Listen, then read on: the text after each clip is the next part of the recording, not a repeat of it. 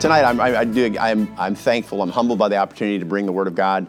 Um, pray that the Lord will, will do tonight um, what I hope that He will. You know, we gather tonight to celebrate really a special event um, that, you know, every year comes around and some of us have specific memories tied to it. You know, the world calls it, calls it Christmas, and it celebrates it with family and with fun and food and fellowship and gift giving. I couldn't think of another another F there. So the bottom line is we have all these things in the world that we celebrate Christmas with. And, uh, you know, the planet is celebrating right now a fat man in a red suit and uh, flying reindeer and, you know, magical elves as we speak, right? That's kind of where the focus has become. And what happens about this, this time is people spend amount of time, they tremendous amount of time and energy and effort um, focused upon celebrations and decorations and so many things. We tend to, tend to lose sight of what this time is actually about and who it's about. It's a global celebration, right? And it's in some, for some people, it can say be a time of wonder and excitement, but there's other people that may be here that are maybe suffering a little bit of sadness, right? Sometimes it's a time of depression. Sometimes people are broken because there's somebody that they love that's gone on, and there's that sense of feeling alone. And I want you to know the fact that, you know, and I'm not downplaying that in any way, shape, or form, but we have to remember what this time is about. It's not about us. In the end, it's all about us setting ourselves aside, aside and remembering who it really is all about. It all started years and years and ago, years ago commemorating a specific event, right? And what happens is now that the world has, has taken this, and it was not the birth of Santa Claus. It was not the discovery of the flying reindeer. It wasn't the first encounter with the magical elves. It was an event that changed human history for all time. And we track it back, and as we look at this, it's a time where hope was introduced, introduced into the world like never before, where there was a beautiful event that took place, and it happened for a purpose. Christmas is not about the decorations or the food or the parties or any of that stuff. It's about two thousand some years ago, an angel arriving on earth to give a proclamation of something miraculous that was going to happen. And what we have to remember is the fact that, you know what, even though in today's day and age, we don't hear much about him, and his name is used less and less during the season, but we're going to look specifically at the event, at the child, at the reason for the season and the reason why we should be celebrating and what it's all about. For generations, it was foretold of the arrival of a king, a Messiah. And what we're going to do tonight is we're actually going to go back in time into the Old Testament, and we're going to look at the prophecies of the coming of the child. And then we're going to look at the story of what God did. Let's pray. Lord, we love you. Thank you so much for the opportunity you've given us to be in your house. Thank you, Lord, for your word, which is so rich and amazing. And the more we study it, Lord, the realize we more the realize uh, we realize how much we don't know. Uh, God, every day when I'm in the Word, I realize, Father, my inadequacies. And Lord, I'm just so thankful for the Spirit of God that dwells within us as believers, that helps us to discern the Word. And Lord, I know that you've spoken to me, and I would ask, God, that you will now speak through me. Lord, that the words that I share will not be the ones that I would choose, but God, that the human element would be removed, and the Lord, you will give us, thus saith the Lord. And Father, I thank you in Jesus' name, amen. amen. All right, so way back in the book of Genesis, what's interesting is we see that there was a talk about a Messiah that was come, going to come and bless the earth. In Genesis twenty-two eighteen, the Bible says this, "In thy seed and all the nations of the earth be blessed, because thou hast obeyed my voice. And in thy seed all the nations of the earth will be blessed." We know that the Lord was uh, who came and who would come in the flesh in the, for the entire world to be blessed through the gift of salvation. We see that in John three sixteen and seventeen, First Timothy two four, Mark sixteen fifteen, and many other verses. Then in Isaiah eleven, verses one and two, we hear this, "And there shall come forth a rod out of the stem of Jesse." And Jesse, this is, this is David, King David's father. "And a branch," I want you to notice that in the word, that word branch is capitalized. "A branch shall grow out of his roots. And the Spirit of the Lord shall rest upon him, the Spirit of wisdom and understanding, the Spirit of counsel and might, the Spirit of knowledge and of the fear of the Lord. And just a little side note, if you're ever studying the book of Revelations, you'll see in Revelations three one and in Revelations four five, it talks about the seven spirits of God. And people go, oh, there's only one spirit, there's the Holy Spirit. In reality, there are seven spirits of God, and we just saw them listed in this verse. They were the spirit of wisdom, understanding, spirit of counsel, might, the spirit of knowledge, and the spirit of the Lord. So there'll be a perfect man, a God man, who will walk in absolute righteousness. Then in Jeremiah twenty-three, verses five and six, it says this, behold, the days come and prosper, and shall execute judgment and justice in the earth. Now in Jesus' first coming, did he execute judgment upon the earth? Did he execute justice upon the earth? No.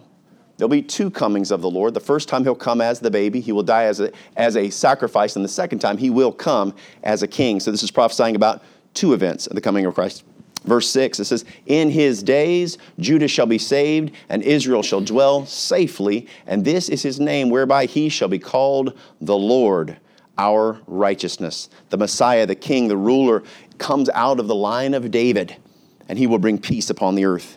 Now, Micah five two says this, but thou, Bethlehem, Ephratah. Ephratah is just simply another word for Bethlehem. It says, through thou be, this is, though thou be little among the, the, the thousands of Judah, yet out of thee shall he come forth unto me, that is to be the ruler in Israel, whose goings forth have been from of old, from everlasting. So he's saying, look, there's been prophecy telling us that here comes the king out of the little town of Bethlehem.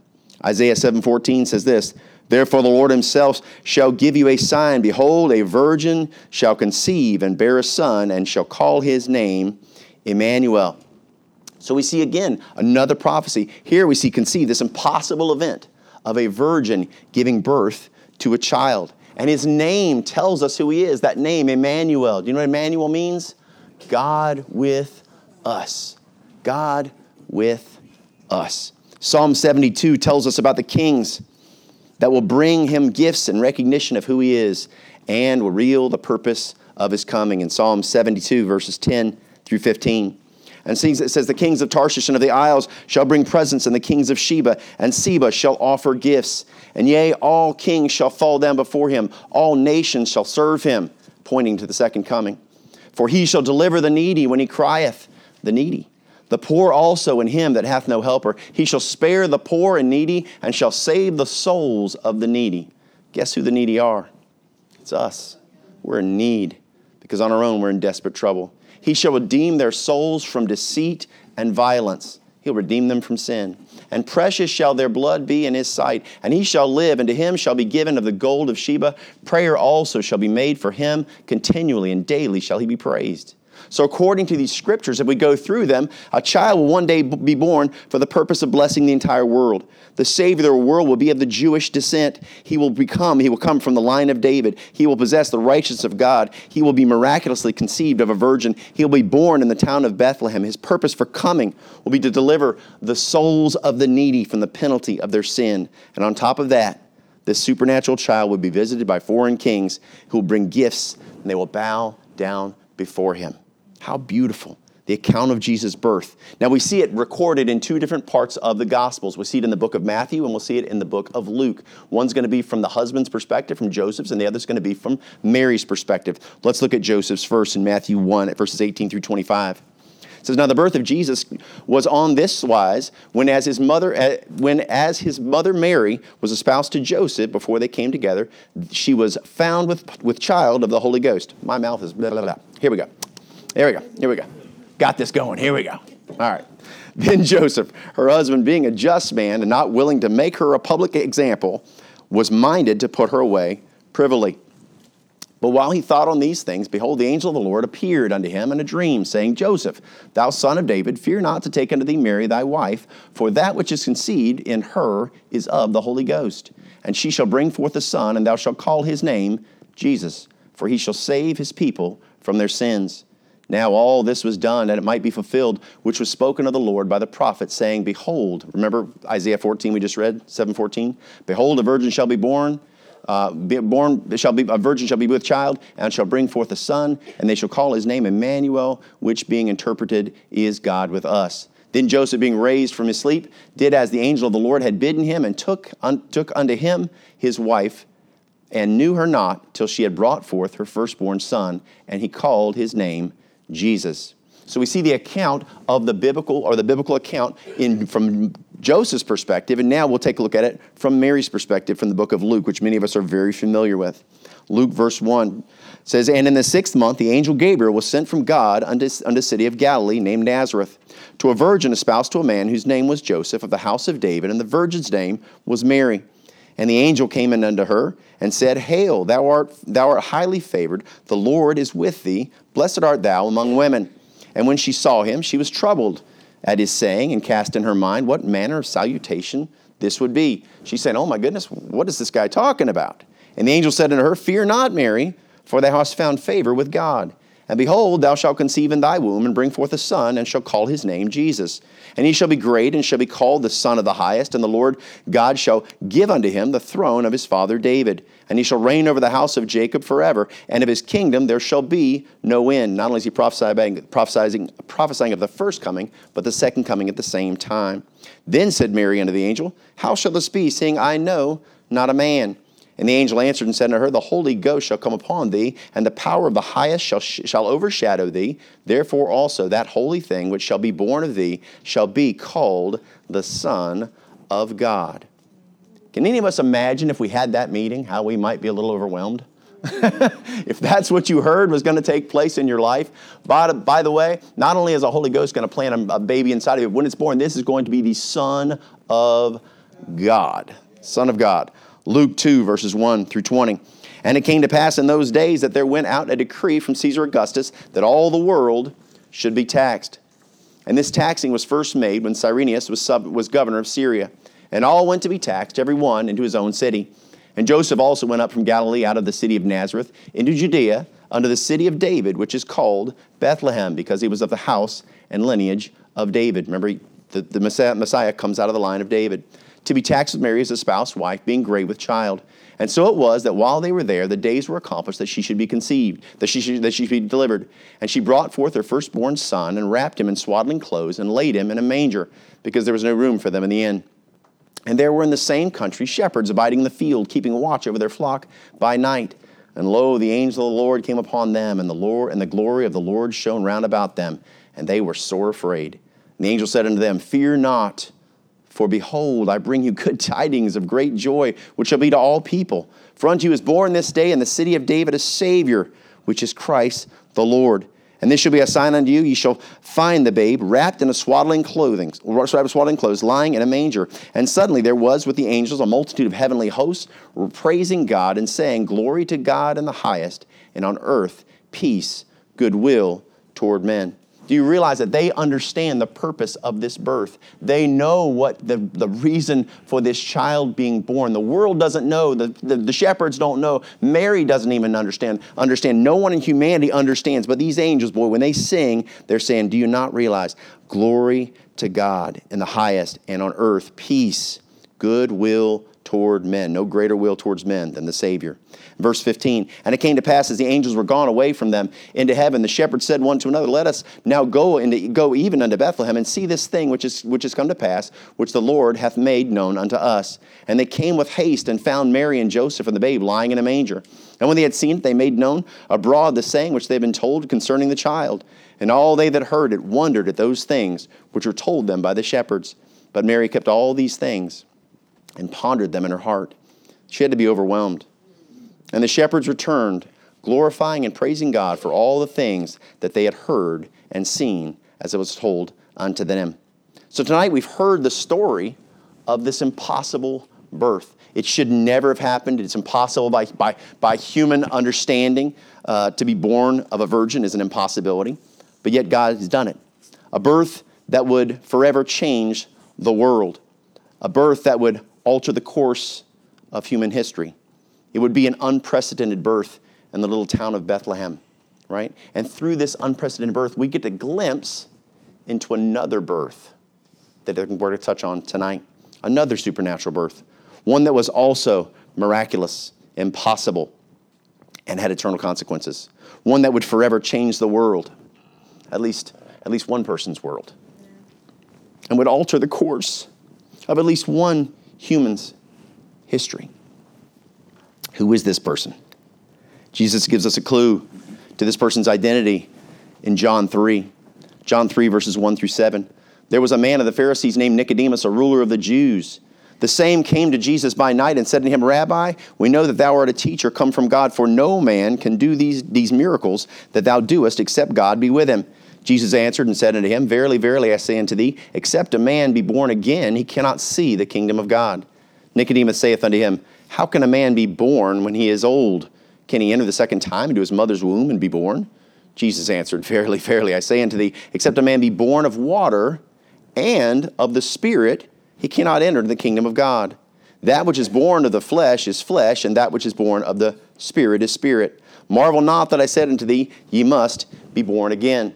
So Jesus makes a correlation here between physical birth and spiritual birth. And he talks, as he speaks to Nicodemus, he's trying to point out eternity to him. He's saying, look, if you want to understand what it means to be a child of God, there's a birth that must take place that's different than the one you know of, which is the physical birth. And at the same time, in verse number six, notice that he actually makes a, a very strong contrast. To be talk, he talks about being born of the flesh, right? In verse six, that which is born of the flesh is flesh, and that which is born of the Spirit is spirit. So to be born of the flesh, to be physically born, enters you into this temporal world. It brings us into what we understand life to be. But no matter what we do, no matter what we may accomplish in this world, no matter what we do in regards to caring for others or giving of our resources or kindness or love or whatever benevolence you may try to impart to this world, it will not change your life in the spiritual realm. And what happens is we live in a world where people try to take the physical world and make it adapt to the spiritual world, and they work separately. The things you do in this life do not affect your eternity. And the fact that, guess what? We're all born with the same problem. We're all born divided from God. We're all born with exactly the same issue, which is a natural tendency to do wrong. Think about it. With little children, you don't have to teach a child to tell a lie. You have to teach a child to tell the truth. Because if you walk in and they have broken something, and you say, what happened? They don't go, I did it, and tell you the details. They go, I don't know. Or they go, a doggy jumped in the window and he smashed the plate and then he ran out the window. You're like, really? Is that what happened? Mm-hmm. You promise? Mm-hmm. Right? When I was a kid, I was a little kid, I decided I was going to burn some stuff in the, in the bathroom. I don't know. I was obsessed with fire when I was a little kid. And I took a toilet paper roll in the bathroom and I put it on a plastic trash can. Not a good idea. Just telling you up front. If you ever try it, don't do this. And I sat down and I said it. I, my dad had a, a, a set of drums that he brought back from Africa, handmade drums. And I put the trash can on the handmade drums. And then I put the toilet paper roll inside the trash can and I lit it on fire. And I sat there and watched it. And I was like, man, look at that. And all of a sudden it fell right through the bottom of the trash can, through the drums, onto the carpet. So now I've got burning carpet with plastic and leather from the drums. I've got a hole through the drums and smoke filling the room. And I'm freaking out and running, and my, and my mom comes, what's going on, what's going on? I'm like, I don't know. she's like, she's like you, you don't know, you just walked out of the room, there's a cloud of smoke following you out of the bathroom. And I'd rearrange everything, put magazines, everything, you know, da-da. She's just like, you're telling me nothing happened there. Mm-hmm, nothing happened. The house is full of smoke. It smells like smoke in there. I can, you burned something. In, no, no, I didn't. You're sure? Mm-hmm. Because guess what? We don't want to face consequences. We're all that way. We avoid pain and we seek pleasure. I thought that I could lie my way out of it. Guess what? Didn't work. I eventually got caught. Imagine that. Good a job as I did hiding that. But what we have is this tendency to wrong. We all struggle with the same issue of sin. And it doesn't matter what we do in this life. We're all going to face the same issue, this division from God. In fact, as God looks at our good works and all that we do to try to earn our way into his presence, all he sees is filth. Isaiah sixty-four, verses six and seven says this, but we are all as an unclean thing, and all our righteousness are as filthy rags. And we all do fade as a leaf, and our iniquities, and like the wind, have taken us away. Our sin is our problem. And there is none that calleth upon thy name, that stirreth up himself to take hold of thee. For thou hast hid thy face from us, and hast consumed us because of our iniquities. Our issues with, not, are with God are not because of God. God asks us to live righteously, and we make choices not to. The issue between us and God is us, not him. He's waiting to forgive. That's the reason why Jesus came.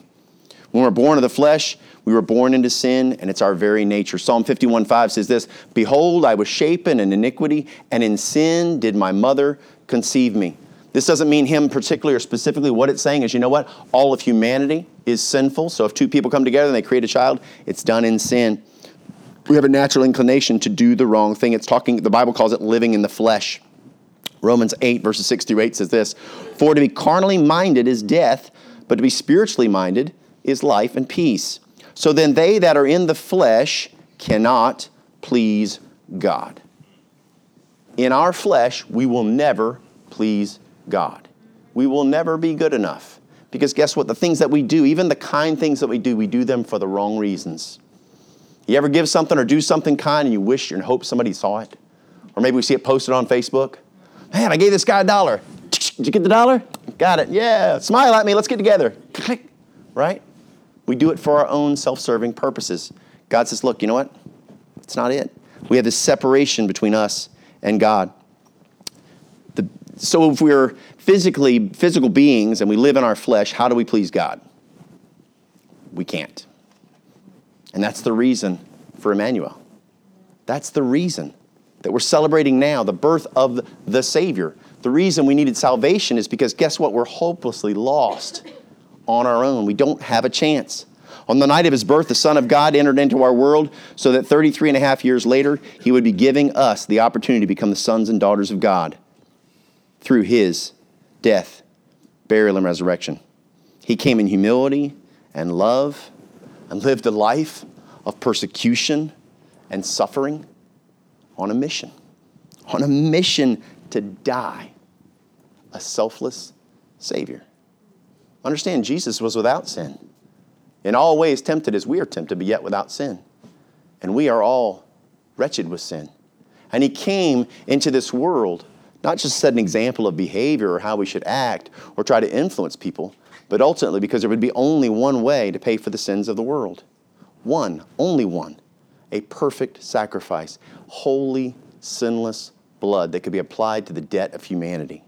Because with God, there is a debt. Just like in society, when you do something wrong, you have to face the consequences. God is a loving God, but God, God is also a just God. He's a just God. If you go out, if I go out and I murder somebody, and I go to court, and let's say it's your mother that I kill, and we're sitting in court, and right before the judge is about to pass judgment, and it's proven, man, they got, they got me dead to rights. I did it. There's no doubt about it.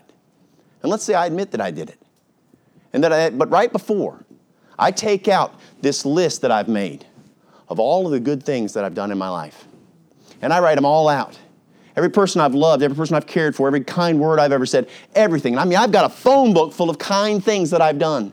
And I lay it down in front of the judge. Before you make the decision, would you take a look at that? And let's say he scrolls through it and he goes, man, there's a lot of good here. You've really done amazing things. Wow, that's amazing. You know, I tell you what, based upon this, why don't I just let you go? And you're sitting in the crowd, and it was your mother. Is that a good judge or a bad judge? That's a bad judge. Yet we want God to be a bad judge. We want him to take a look at our list of good works and ignore the things that we've done that we know are wrong. God is a good judge. He's a just God, just, just God. The Bible tells us in Romans six twenty-three, "For the wages of sin is death, but the gift of God is eternal life through Jesus Christ, our Lord." On our own, in our flesh, we have no hope of eternity. But for the good news, the great news, is that through our Savior, we can be guaranteed an eternity with him. Through the birth, life, and death of Jesus, Emmanuel, the Christ, the Messiah, the Son of God, we can become the sons and the daughters of God. Not because we deserve it, but because of his love. There's nothing we can do to earn it. There's nothing we can do. Yet we receive it anyway. The Bible says, "For by grace are you saved through faith." Grace is to reach, is to extend love to someone who doesn't deserve it. And I, you know what? I can only tell you for me because I can't speak for you. But I know I didn't deserve it. I didn't deserve the grace of God. I didn't deserve his forgiveness. I didn't deserve his love. I've hurt thousands and thousands and thousands of people in my life. I've made awful decisions. I've hurt people. I've lied. I've cheated. I've stealed. My wife and I, we've had abortions. We're guilty of murder. I'm a wicked, wicked person. But guess what? I bet if we looked in the mirror, we might all say we're all very close to that same thing. Amen. We've got issues in our hearts and in our lives. And guess what? God looks at us and says, I have every right to judge you for what you are. Right. And let you die and suffer. Mm. But because I love you, mm. yes. not only am I going to create a way, but I'm going to come down myself. Mm. Thank you, Jesus. And I'm going to take the load on me. All of your guilt, why don't I take it on myself? Mm. And not only will I carry the guilt, but I'll be murdered for it. I'll be tortured for it. And the blood that I spill will be applied to your debt, not mine. How amazing is that? He has a right to destroy us, to judge us, yet he finds or makes a way for us to escape that judgment. John three sixteen and seventeen says this, For God so loved the world that he gave his only begotten Son, that whosoever believeth in him should not perish, but have everlasting life. For God sent not his Son into the world to condemn the world, listen, but that the world through him might be saved. You see, it would be God's love that would put Jesus in the manger. And it will be that exact same love that'll put him on the cross. God's plan would be that through one spiritual birth, there would be millions and millions more. First Timothy two, verses three through five says this, For this is good and acceptable in the sight of God our Savior, who will have all men to be saved and to come unto the knowledge of the truth. For there is one God and one mediator between God and men, the man, Christ Jesus.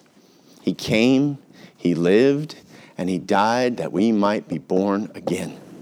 His purpose was clear. His heart was clean. His life was given, and the sin debt was paid. So that when the Lord reveals to us our sinful past, our lustful hearts, our carnal minds, we might choose to accept his salvation, that gift that he offers. Luke fifteen seven says this, I say unto you that likewise joy shall be in heaven over one sinner that repenteth, more than one, one more than, more than over ninety and nine just persons which need repentance. Joy shall be in heaven over one sinner that repenteth. Because guess what? When we do this, when we repent of our sins, we recognize our lost condition. We recognize our need of a Savior. We accept his love, and we make it a part of who we are, and we become his child. The beautiful thing is, man, when we receive that gift, there is great celebration and the announcement in heaven that a child is born. If you're a born-again child today, there was a day when that announcement was made. A child is born. The same thing they said about Jesus. A child is born. And if you're here tonight and you are a child of God, praise the Lord. Amen. There is rejoicing in the presence of the, of the angels over our birth. But you know what? If you're here tonight and you say, you know what? I'm not born again. Guys, eighteen years ago, I was a lost man who was raised with no church whatsoever. I never opened a church. I never opened a Bible in my life. I saw them in the drawers at hotels. That was about as close as I ever got. And no one ever explained the gospel to me. No one ever took me to a church. I went to funerals and weddings, and that was it. And there was a night when somebody came to our house, my wife. God bless her. She was searching for the Lord, and God put, God put godly people in our life that happened to care enough to come to our house. And they took out a Bible, and they showed me who Jesus was. They talked about who God was. I didn't even know who he was. I knew there was, I knew the cross represented something, but I really didn't know what it meant. I didn't understand God's love for me. I thought God was just a big judge who's wanting to slam down a hammer on me. And all I was going to do, I was never going to be good enough. Yeah. And the fact that he said, you know what? God knows that about you. Yeah. He knows you'll never be good enough. Yeah. And that's why he created a way. Yeah. He made a bridge with two pieces of wood straight into heaven for you, David. You can go the rest of your life hoping you're going to work your way to heaven, but I can promise you this, it's never going to work. You're always going to have a void in your heart. And that puzzle piece that you've been searching for all your life, that you try to stick everything in, relationships, sex, drugs, whatever you stick in that hole that just makes you feel more and more empty, guess what? Its name is Jesus, and you need him because he's the only thing that's going to fill it. Yes. Yes. And you know what? I didn't know any of the Bible. I didn't understand what he was talking about, but I knew truth when I heard it, and it spoke to my heart. And I went from sitting like this to being like this. Yes. And when he asked me that night, he said, would you receive Christ if he was ready to receive you right now exactly as you are? If he would receive you exactly as you are, David, as broken as you are, would you, would you receive him? I said, yes, I would. And my wife and I slid off the couch onto our knees on Waverly Hall in two thousand one. And I called out to God, and all it was simple, man. All I did was I said, you know what? I know I'm the problem. And I understand and I believe that you're the solution.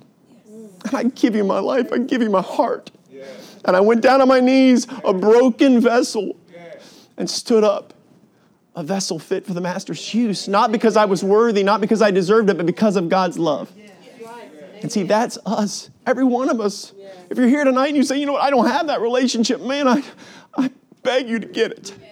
The Bible uses the word beseech. Beseech means beg. Paul again and again, he beseeches, beseeches, beseeches. He says, I beg you, because we're not promised tomorrow. This could be our last day on earth. And if you open your eyes in hell, you're going to remember this conversation. You're going to remember being in this service. And you're going to say, if only. But it'll be too late. I'm not trying to scare you into it, but I want you to know that God is reaching out to you. The Bible says, no man cometh to God, but the Father draw him. And you can feel it right now. If God's drawing you, just answer the call. Just answer the call. Let's pray.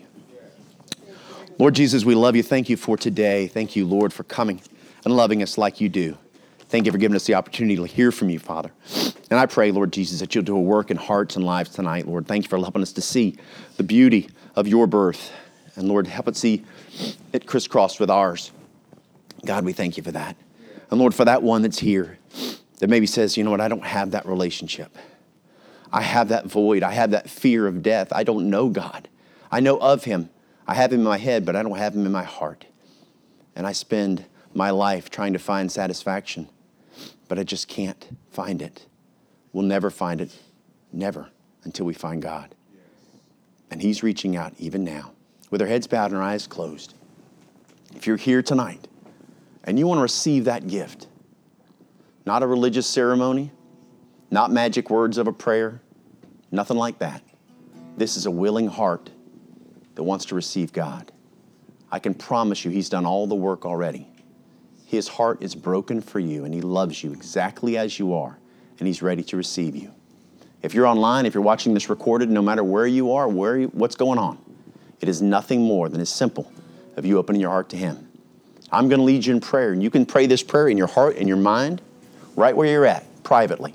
Because I'm promise you, God can hear. I'm going to I'm gonna lead you in prayer. Repeat after me if you want to receive God. Not the words. Remember, God's listening to your heart. The Bible says, for with the heart man believeth unto righteousness, and with the mouth confession is made unto salvation. In your heart and mind, if you want to receive Christ, repeat after me. Dear Lord, I know that I'm a sinner, and I'm sorry for all that I've done wrong. I know that I've put division between us, and I don't want that to be anymore. Lord, I'm asking you to forgive me of my sins. I'm asking you to apply your blood to my debt.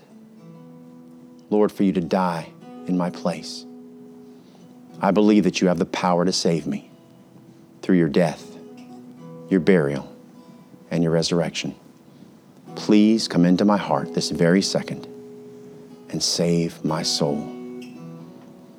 Lord, thank you for saving me. I will see you in heaven one day. For it's in Jesus' name I pray. Amen.